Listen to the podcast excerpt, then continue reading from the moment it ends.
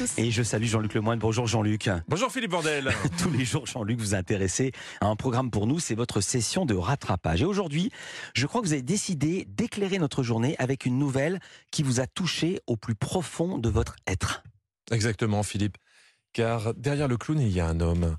Un être fait de chair et de sang qui parfois se questionne sur la vacuité de ce monde, sur sa fonction de pitre au sein d'une société où les gens préfèrent liker un chat qui joue du piano plutôt que de répondre à un regard mélancolique d'un collègue de bureau qui ne recherche qu'une main tendue ou un CDI. je, je vous rassure, même moi je comprends pas tout ce que je viens de dire. Euh, Non, j'essaie juste d'élever le niveau de mes lancements parce que Annie, ça m'a mis une de ses pressions. Oh là. Oh là là là là. Vous, vous avez écouté le lancement qu'elle a fait de Mireille Dumas la semaine dernière? Devant elle, les plus grands étaient ramenés à ce qu'ils avaient de plus simplement humain, les blessures de l'enfance, les rêves de grandeur, les cicatrices secrètes. Chez elle, les clowns les plus fardés tombaient les masques. Moi, j'étais pas prêt. Ah, il y a trois semaines, elle nous parlait de produits pour combattre les varices, et là, elle, nous balance ça sans se mouiller la nuque. Les, clowns les plus fardés tombaient les masques. Ça me paraît clair. Anissa se tape Raphaël Enthoven. Ah. C'est pas en allant voir des matchs du FC Sochaux que tu peux nous pondre des, des phrases comme ça. Je suis désolé. Il y a un loup. Parce que même les mots les plus simples, elle les prononce plus pareil. Elle fait sa petite bourgeoise. Écoutez-la quand elle donne le titre d'une pièce de Molière. Laurent Stocker, sociétaire de la comédie française, sur scène avec le retour de l'avare. Ah, si, la va. truqué. Pas du tout. Merci à vous. Ah non, c'est pas truqué. C'est jamais truqué avec Jean-Luc, jamais. C'est la VAR. C'est plus la même. Je, je vais mener mon enquête. Sinon, je vous raconte deux semaines mon week-end. Euh, samedi, j'étais un peu triste car je venais de réaliser que c'était fini les délocalisations à Roland Garros. Et, et heureusement, il y a eu cette magnifique histoire venue de Colombie.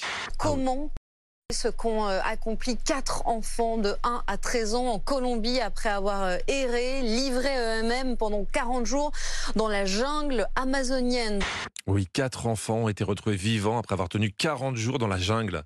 Bon, sur les chaînes info, ils n'ont pas été au bout du concept. Sur TF1, ils auraient fait les choses bien. Hein ils auraient mis les quatre sur un poteau pour désigner un gagnant.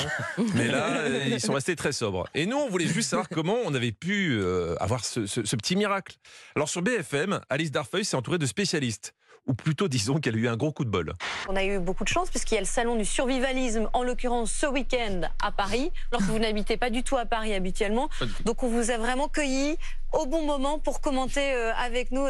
Alors, il faut savoir Ah que aïe, BFM, c'est situé pas loin de la porte de Versailles, là où il y a tous les salons. Donc là, coup de bol, c'était le salon du survivalisme. Alignement de planètes, c'est bien. Mais ça veut dire aussi que s'il y avait eu le salon Erotica, on aurait certainement demandé à Rocco Siffredi de nous donner son avis sur les petits Colombiens. hein. Bon, là, on avait deux spécialistes de la survie et une infirmière, survivaliste elle aussi. Et Alice Darfeuille avait plein de questions. Éléonore, la seule chose dont on ne peut se passer, c'est de manger dans ces moments-là. C'est-à-dire que quel que soit ce qu'on met dans son estomac, il faut mettre quelque chose. Euh, non, Alice, je suis pas spécialiste, mais je déconseille de mettre des cailloux ou des pneus. Il faut que ce soit comestible quand même.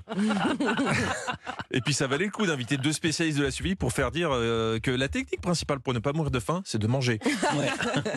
Alors, ce que vous voulez tous savoir, comment vont les enfants après avoir tenu autant de temps dans la jungle? On entendait un général dans le reportage que l'on vient de- d'écouter sur BFM TV dire je n'ai pu interagir qu'avec leurs yeux. Est-ce que ça veut dire qu'aujourd'hui ces enfants sont dans un tel état qu'ils ne peuvent plus parler Soit c'est ça, soit qu'il reste- c'est qu'il reste que les yeux. Parce qu'ils ont été transformés en tartare par un humain qui n'aimait pas les yeux. Non, non, je vous rassure, euh, les enfants vont bien. hein. Même si certains détails laissent penser qu'il fallait pas traîner pour les retrouver. Ils sont pieds nus, ils ont perdu leurs chaussures dans la- dans l'aventure et, et ils ont des petites bandelettes de, de tissu enroulées autour de, autour de leurs pieds. C'est pourquoi, selon vous, les bandelettes autour de leurs pieds? Bah, pour faire joli, Charlotte. hein. Ils ont dû voir ça sur Instagram, ils ont compris que ça allait faire fureur. Bah non, ils ont improvisé avec les moyens du bord. Ça, ça s'appelle l'ingéniosité, le pragmatisme. hein.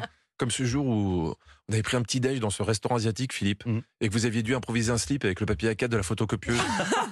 Personne n'avait crié au génie, pourtant c'était brillant. Pour l'un des survivalistes, il y avait peut-être aussi une autre raison à ce petit miracle. Le premier avantage, c'est que, bah, entre guillemets, c'est que du coup, c'est c'est arrivé dans un, un environnement qu'ils connaissent. Du coup, parce que peut-être que ce serait arrivé dans un environnement différent, la banquise, le froid, le... Oui, 40 jours sur la banquise pour des enfants avec des petites bandelettes aux pieds, ça marche moins bien. hein. C'est limite. C'est important d'avoir un éclairage de spécialiste quand même. hein. Parce que comme il dit, tout dépend de ton environnement d'origine. Si t'es un bâtonnet de Colin, 40 jours sur la banquise, ça va. 40 jours dans la jungle amazonienne, t'es plus frais. Ça, ça marche dans les deux sens. Pour revenir sur cette incroyable aventure, Alice Darfeuille était aussi en duplex avec un aventurier, Arnaud Chassery. Nous avons Arnaud Chassery qui est avec nous, aventurier, aventurier et ami de Philippe Croison depuis plusieurs années.